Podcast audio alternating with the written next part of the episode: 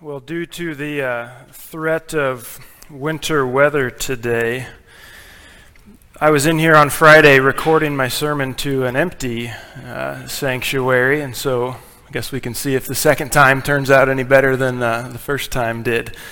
But uh, I suppose if the wheels fall off, we can just hit play on the video and, and go from there. But uh, I think I'll much prefer this as compared to the empty room. Anyway, so. Um, when I think about uh, when I think about the sections of the Bible uh, in which I spend the least amount of time reading, reflecting, studying, uh, there's little question that the books of the prophets would be that section.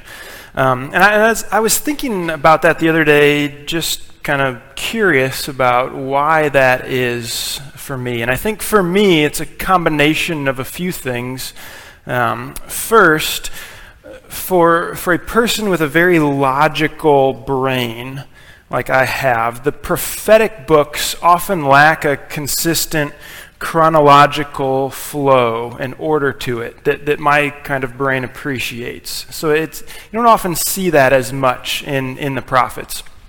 Um, second, uh, the, the prophetic books are, are usually written in a poetic manner, which would be more of a weakness for my kind of a brain, but, but also something that's very difficult to translate across languages.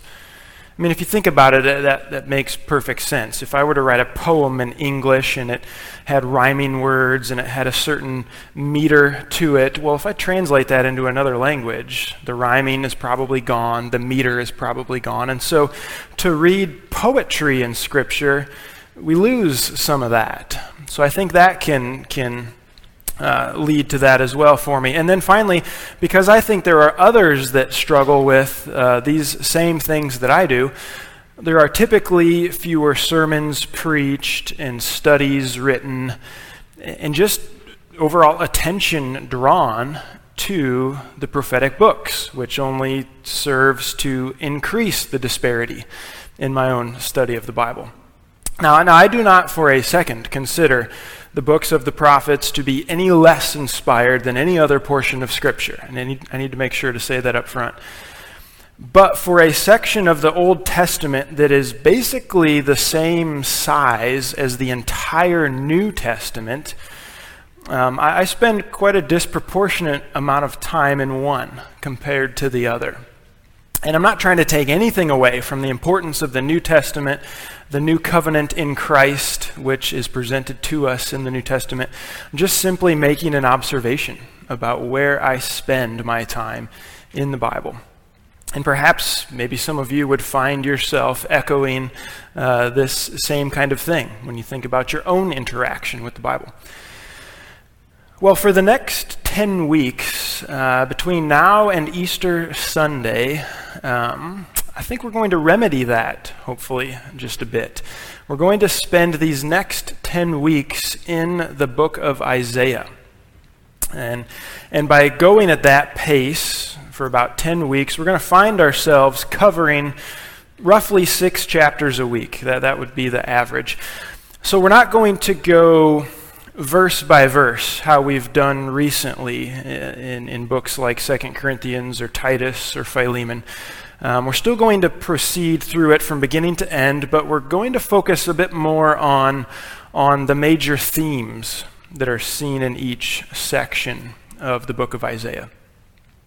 And so I did want to say, you know, in light of that, in light of that format that we'll be going through the book, if if if Bible reading isn't something that's part of kind of your regular routine, I would encourage you to consider reading the chapters in Isaiah on your own as we go through this book. Again, I said roughly six chapters a week is about what we'll be covering.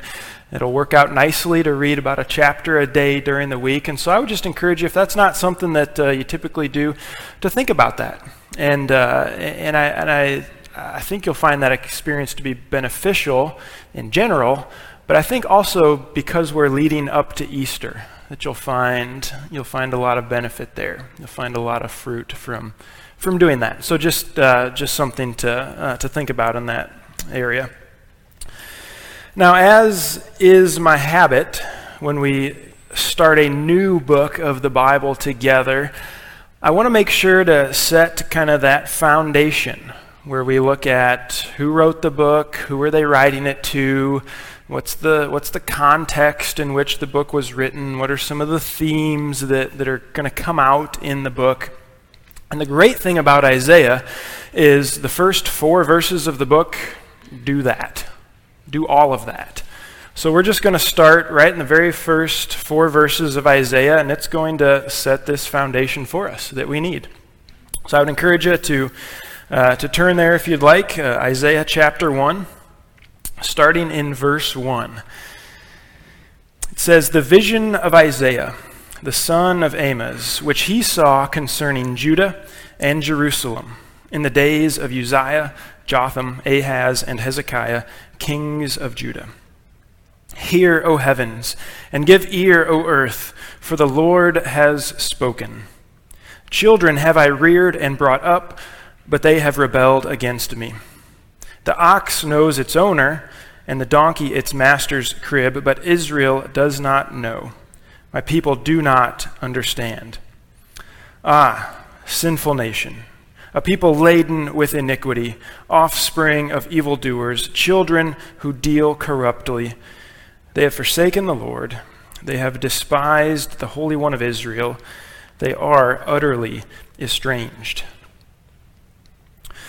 So, right off the bat, there, when we think about some of these foundational um, pieces of information, we see that Isaiah, the son of Amoz, is the prophet after whom the book is named. Okay, now, Bible scholars would debate just how much of the book is directly attributable to Isaiah. And, that discussion really focuses on chapters 40 through 66, kind of the last two thirds or so of the book. Um, there's a pretty poignant shift that occurs in chapter 40.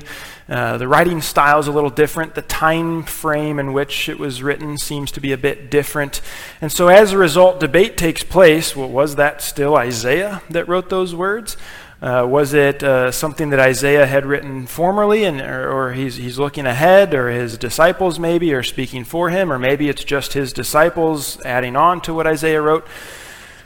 You know, that, that debate goes on, whatever the reality of the situation is, because we're not going to solve it this morning. Whatever the reality of that is, the entire book is inspired by God Himself. God is the one that is speaking. So we're going to treat it as such. We're not going to get bogged down in the debate over who exactly penned the words of each portion of the book of Isaiah. I mean, verse 2 starts out and says, Hear, O, Evan, o, hear, o heavens, give ear, O earth, for the Lord has spoken. That'll guide us through all of the book. It is the Lord that speaks. Whoever his mouthpiece or instrument is, that's okay. The Lord is the one speaking. So there's question about the original human author, but there's no question about the original audience. Verse 1 clearly states that this is written uh, concerning and to Judah and Jerusalem. So this is the point in history when the nation of Israel is not a unified nation anymore. They have split into two. So you have 10 tribes in the northern part of the land who have split off and, and are called typically Israel. It makes it very confusing. We had United Israel. When they split, the northern 10 tribes were still called Israel. I may, I may often refer to them as northern Israel, just to help us kind of make that distinction. It's those 10 tribes. In the south, there were two tribes that were called Judah. And Jerusalem while, while Jerusalem was the capital of united Israel, when they were united, Jerusalem remained the capital of southern Judah. So Isaiah is speaking directly to the southern two tribes, Judah and Jerusalem, the capital which represented those southern tribes. So we're in the divided part of Israel's history. Isaiah is speaking to southern Judah. Now, a quick word about that because we as Americans can run into a problem when we read the Bible. Uh, one of the things that we can run into is we often imagine that the words were written directly to us. And I think this maybe comes from the fact that we as Americans are just trained to think that everything revolves around us. I mean, right? we're just kind of, that's how we're brought up. We think America is the center of the world, the universe, everything. And now, as we progress through this book, we have to remember these words were not written to us. Now, that doesn't mean they have nothing to say to us, it just means that they were not originally written to us. And so, as a result, we shouldn't read Isaiah as if God is directly speaking to America. America is not God's chosen nation on earth. I know we're often led to think that way, but it just isn't true. There are some great Christian principles upon which our nation was founded. I'm grateful for those principles. God has a plan, I believe, for America, just like He has for every other nation on earth. But we are not God's chosen nation in the same way that Israel was. And I think still is. There's a difference there that, that we really have to keep in mind as we read through this. As Gentile Christians, we are grafted into God's people. We are given a place, for sure, among God's people. But our nation is not God's chosen nation. Doesn't mean that I'm anti America, just means that we are not Israel. We are not God's chosen nation as America. So, so as we read through Isaiah, we have to be careful about trying to use Isaiah's words to predict what's going to happen in our own country. We can't assume that just because God acted a certain way at a certain time in a certain context that he's going to do the exact same thing in our time and in our context. Instead, we ought to seek to understand what was God saying to his people then? What was he saying then? And once we get that, then we're in a much better position to understand what he might be saying to us now. Okay, so just something to keep in mind. And this isn't just for Isaiah. I would say this is for any time we read the Bible. There was always an original audience. We do well to know what God was saying to them then, and we go from there. So that'll be, that'll be what we uh, seek to do as we go through Isaiah. Uh, we see in verse 1 as well that these messages were given during the reigns of Uzziah, Jotham, Ahaz, Hezekiah. Those were all kings in southern Judah. So it's important to note that, that especially the first 39 chapters, they came before and during the time when the northern nation of Israel was being attacked and eventually taken into exile by Assyria. That was going on in northern Israel. Now, southern Judah wasn't immune from this threat by Assyria, and we're going to see that as we go through the book. But southern Judah should have understood the, the danger of rebellion against God. And, and they hopefully would have seen that through Isaiah's words, but also through what they saw taking place with their brothers and sisters up north in northern Israel. And, and this is especially true when you consider the state of the relationship of southern Judah to God. From God's uh, perspective, which is the perspective that matters, things were not going very well in southern Judah. And, and, we see that in verses 2, 3, and 4. Verse 2 tells us that the people were as children who had rebelled against their father. God had, had uh, loved them, raised them, provided for them, but, but they had rebelled against him nonetheless. In verse 3, I, I mean, it tells us God's people didn't understand his ways. Right? So not only had they chosen to rebel, but they didn't even, it seems, understand why that was such a serious thing. And God basically called them dumber than an ox. Did you catch that? He said, even an ox knows its master's ways. You don't even know that. I mean, that's quite the statement to make. I mean, this is a serious situation in which God's people find themselves. And then in verse 4, uh, it, it, it tells us point blank that the people were a sinful nation. They were laden with iniquity. They were corrupt evildoers. They had turned their back on God. They had despised God. They were utterly estranged from God. This is quite the situation into which we are, we are being thrown as we, as we read this. And you can see why I gave that caution about reading this and immediately pointing to our own context. It can be so tempting to do, do that very thing. And there might be similarities between our context and Israel's, uh, but we must first read this according to the context in which it was written. I mean, God had, God had chosen a people to be his own.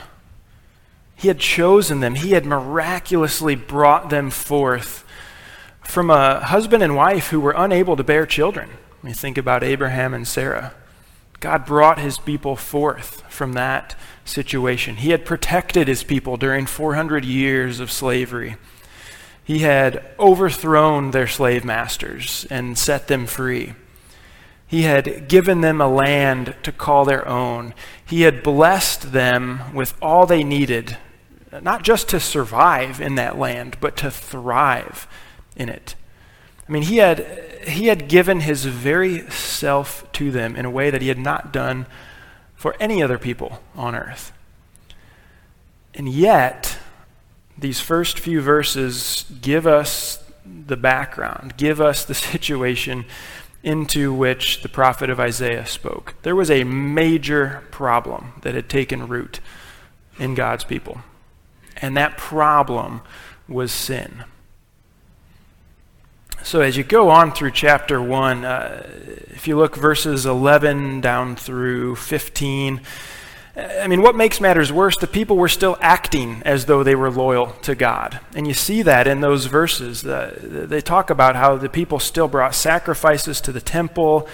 Uh, they, they still appeared before God on holy days. They still observed rituals and festivals. They even lifted up their hands to God in prayer. But God saw through all of it. I mean, he, it, was a, it was a scam, basically, is what it was. And so the, the, the, chapter goes on to reveal to us just how grave the situation was. And, and, and I think the reality is, is quite strongly worded in verse 21. Look with me at Isaiah chapter 1, verse 21. God says, How the faithful city has become a whore. She who was full of justice, righteousness lodged in her but now murderers. Your silver has become dross, your best wine mixed with water. Your princes are rebels and companions of thieves. Everyone loves a bribe and runs after gifts. They do not bring justice to the fatherless, and the widow's cause does not come to them. Uh, from their beginning, the people had been chosen by God. And multiple times throughout Scripture, God referred to them as his chosen bride. It's a term of endearment, it's a term of commitment, it's a term of intimacy. And then in verse 21, we see that they've now become as a whore. What a graphic description when you think about that. What pain that must have felt God to refer to his people, to his bride in that way. But that's the reality of the situation in which the people found themselves. What is God to do in such a situation like that? How is he to respond to his people who have rejected him in the ways that they have? I mean, we, we, can, we can come up with a lot of our own answers to that, to what God should do, how we think God should act. I think that I think any parent who has watched their own child rebel against them maybe has an inside track to understanding this situation here. I think maybe they know better than most the inner turmoil of, of balancing discipline and mercy. I think they maybe know better than most the inability to make a person respond in love. Uh, they, they, know better than most the wide spectrum of emotions that, that a situation like that can bring. Someone who hasn't experienced those things might be quicker to question the discipline and the judgment that's going to be a regular part of God's messages through Isaiah. But, but maybe parents who have been there are, are slower to jump to those conclusions. Uh, you know, as God, especially as God addresses his people as rebellious children. They maybe know better than most that the, the road won't be easy, and there's a long term view that must be kept in focus. So, that is the scenario in which we find ourselves as we go through Isaiah. Chapters 2, 3, and 4 really offer such a mix of both judgment and hope. Uh, at the beginning of chapter 2, the, the first five verses, that, that's what uh, Matt read for us earlier uh, man, God spoke about the joy and the peace that would eventually come. Jerusalem would be a place where God's presence dwelled, and people from all nations would come to the city to worship God, and, and those people from all nations would come in total peace with one another. Uh, in the midst of such pervasive sin, God promised that, that restoration would come. There was hope still in the midst of that. But before that, difficult measures uh, would be taken. And so, chapter 2, verse 6, all the way down through chapter 4, verse 1, really speaks of what would come before that restoration. In chapter 2, verse 9, we see that the people are going to be brought low. Uh, chapter 2, verse 18, uh, their idols would need to pass away. And that, that's only going to happen as the people discover that those idols are powerless to, to save them from the judgment that was going to come upon them. Uh, in chapter 3, we see that their food and their water would be taken away. Uh, their soldiers, their judges, their, uh, see, their prophets, their elders would be taken away. Their diviners, their magicians, their charmers would be taken away. Their leaders would be taken away. Their goodwill toward one another would be taken away. In short, nearly everything was going to be taken away from God's people. And we get to verse 18 of chapter 3, and I think this just sums it up perfectly. Isaiah chapter 3, verse 18. In that day, the Lord will take away the finery of the anklets, the headbands, and the crescents, the pendants, the bracelets, the scarves, the headdresses, the armlets, the sashes, the perfume boxes and the amulets, the signet rings, the nose rings, the festal robes, the mantles, the cloaks, the handbags, the mirrors, the linen garments, the turbans, and the veils.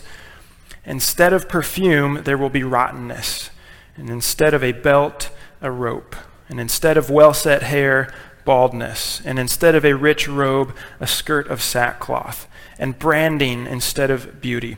Your men shall fall by the sword, your mighty men in battle, and her gates shall lament and mourn. Empty, empty she shall sit on the ground.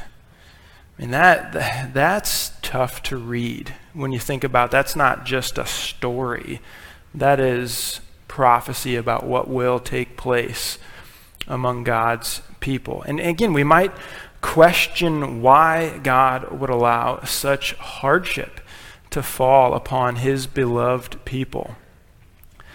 And I can't stand here and give you a perfect answer that's going to make us all feel good. Because we all wrestle with that question, right? Why God works in the ways that he does, why he allows the things that he does. I think in this situation, there's, there's two things we can know for sure. One, God would allow this because he loves his people so much. Uh, whether, we're, whether we're reading a passage of, of prophecy of judgment or of prophecy of hope, God loves his people regardless. That is unchanging through it all. And so we know that. And then I think the other reason that God would allow this to fall upon his people is because the sin which they loved so much would destroy them. That it was a serious situation in which they found themselves. You know, only when they sat empty on the ground might they be willing to look up to God and, and return to Him, humble themselves before Him. The people of God had a major sin problem. It was a problem that had plagued mankind. You can go all the way back to the Garden of Eden, and it's a problem that would continue to plague mankind. You can go all the way forward to this very moment. And that's maybe a point in this where we can clearly see ourselves in the story here. That mankind today has a sin problem just as God's people did in Isaiah's time.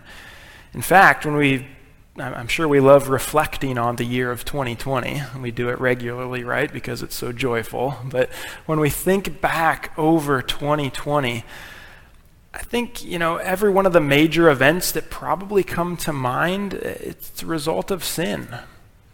Right? A, a worldwide illness. Well, that, that's the results of a fallen world marred by sin.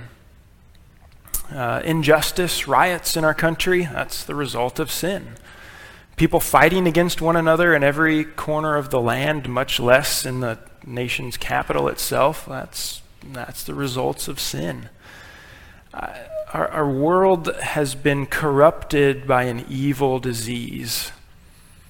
And I don't mean COVID, right? We're not talking about COVID. Sin is something that, that no quarantine, no vaccine will solve. You know, if, if, if the words from Isaiah contained nothing but a reminder of that truth, wow, I, I think it perhaps be the most depressing book in history. But while it does present the difficult truth about sin, God also offers glimpses and promises regarding the long term view that does have hope connected to it. And so in, in chapter 4, uh, verses 2 through 6, we see another one of those hopeful promises uh, whenever, you, whenever you see the phrase branch of the Lord or, or the righteous branch in the Old Testament, it's always a prophecy about the coming Messiah. And we have that here in chapter 4. The promise from God here, it, it looks ahead to the time when one who would come who would, who would wash away the filth and cleanse the bloodstains and that person would come forth from God's people. I mean, even though the problem of sin ran so deep, God would not only bring something good from it, He would bring the solution from it. And that's what is being prophesied here, this, this branch of the Lord. We're blessed to live in a time after that branch has already come. 2,000 years ago, the, the life, death, resurrection of Jesus ushered in the beginning of the end for sin and death. Uh, the, the clock is ticking, if you will, for sin and death. So we personally can be washed and cleansed of our sins as a result of Jesus' sacrifice of himself. But again, going back to this time, the people of Judah at that time, it was still only a promise, a future promise yet to be fulfilled. And so chapter 5 jumps right back into the problem, right back into it. God poetically speaks of his people as a vineyard, which he had planted and built and cultivated and cared for, but the only thing the vineyard produced was wild grapes. And so as a result, the vineyard would be trampled and it would be devoured.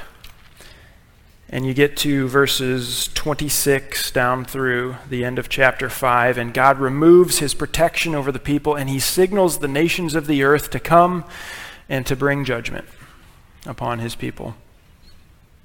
God's people had forgotten that their only hope was in him.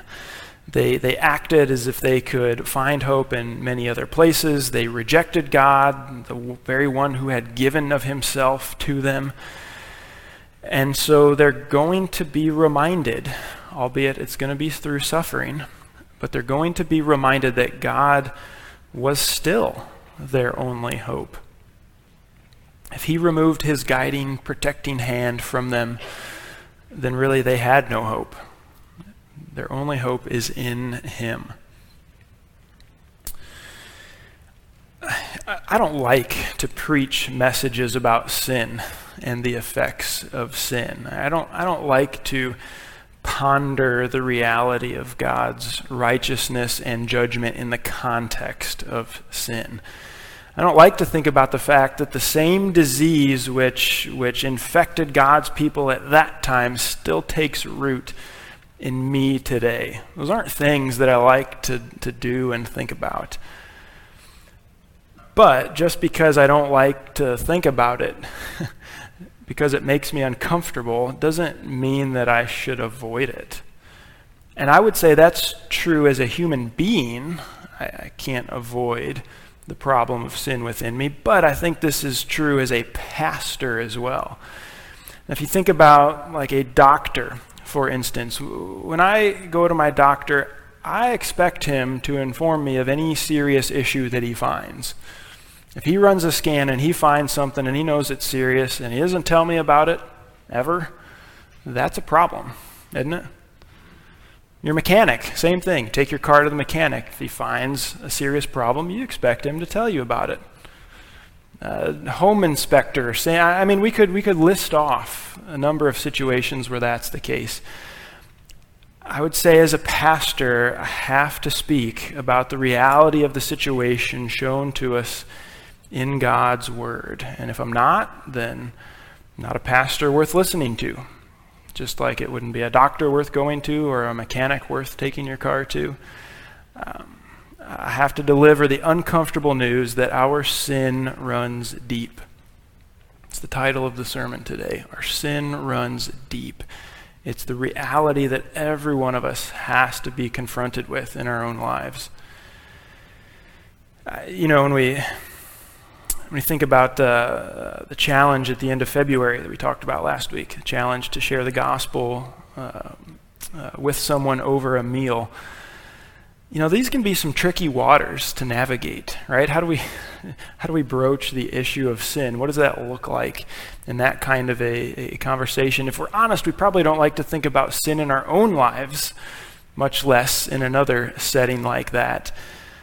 Uh, and you know we can pretend that there's no problem we can we can come here and we can continue to carry out religious rituals just like god's people were doing in the temple at that time but the only thing that denial of sin is ever going to lead to is to judgment it's the only thing it'll lead to time is eventually going to come when uh, apart from Jesus, each person has to own up for their sin and, and pay the penalty. That, that's, that's what awaits us apart from Jesus. And, and I don't say that to try to invoke shame on us. I, am not trying to increase uh, regret or, or create despair or anything like that. Uh, I only say it again. Why does God do this with his people? I think it's because he loves them. Why do I stand here this morning and say we have a problem? Mankind has a problem of sin. I have a problem of sin. I love you. I want you to find the washing and cleansing that only comes through Jesus. And next week, next week's going to be a much more hopeful week as we as we uh, focus on God's magnificent grace in the midst of our sin. I kind of look forward to that sermon a little more than this one this morning. But, uh, but while I want to say that there is hope, I don't want to jump too fast, uh, too fast past the problem of sin that's presented to us. We have to come face to face with our sin, just as God's people had to do at that time.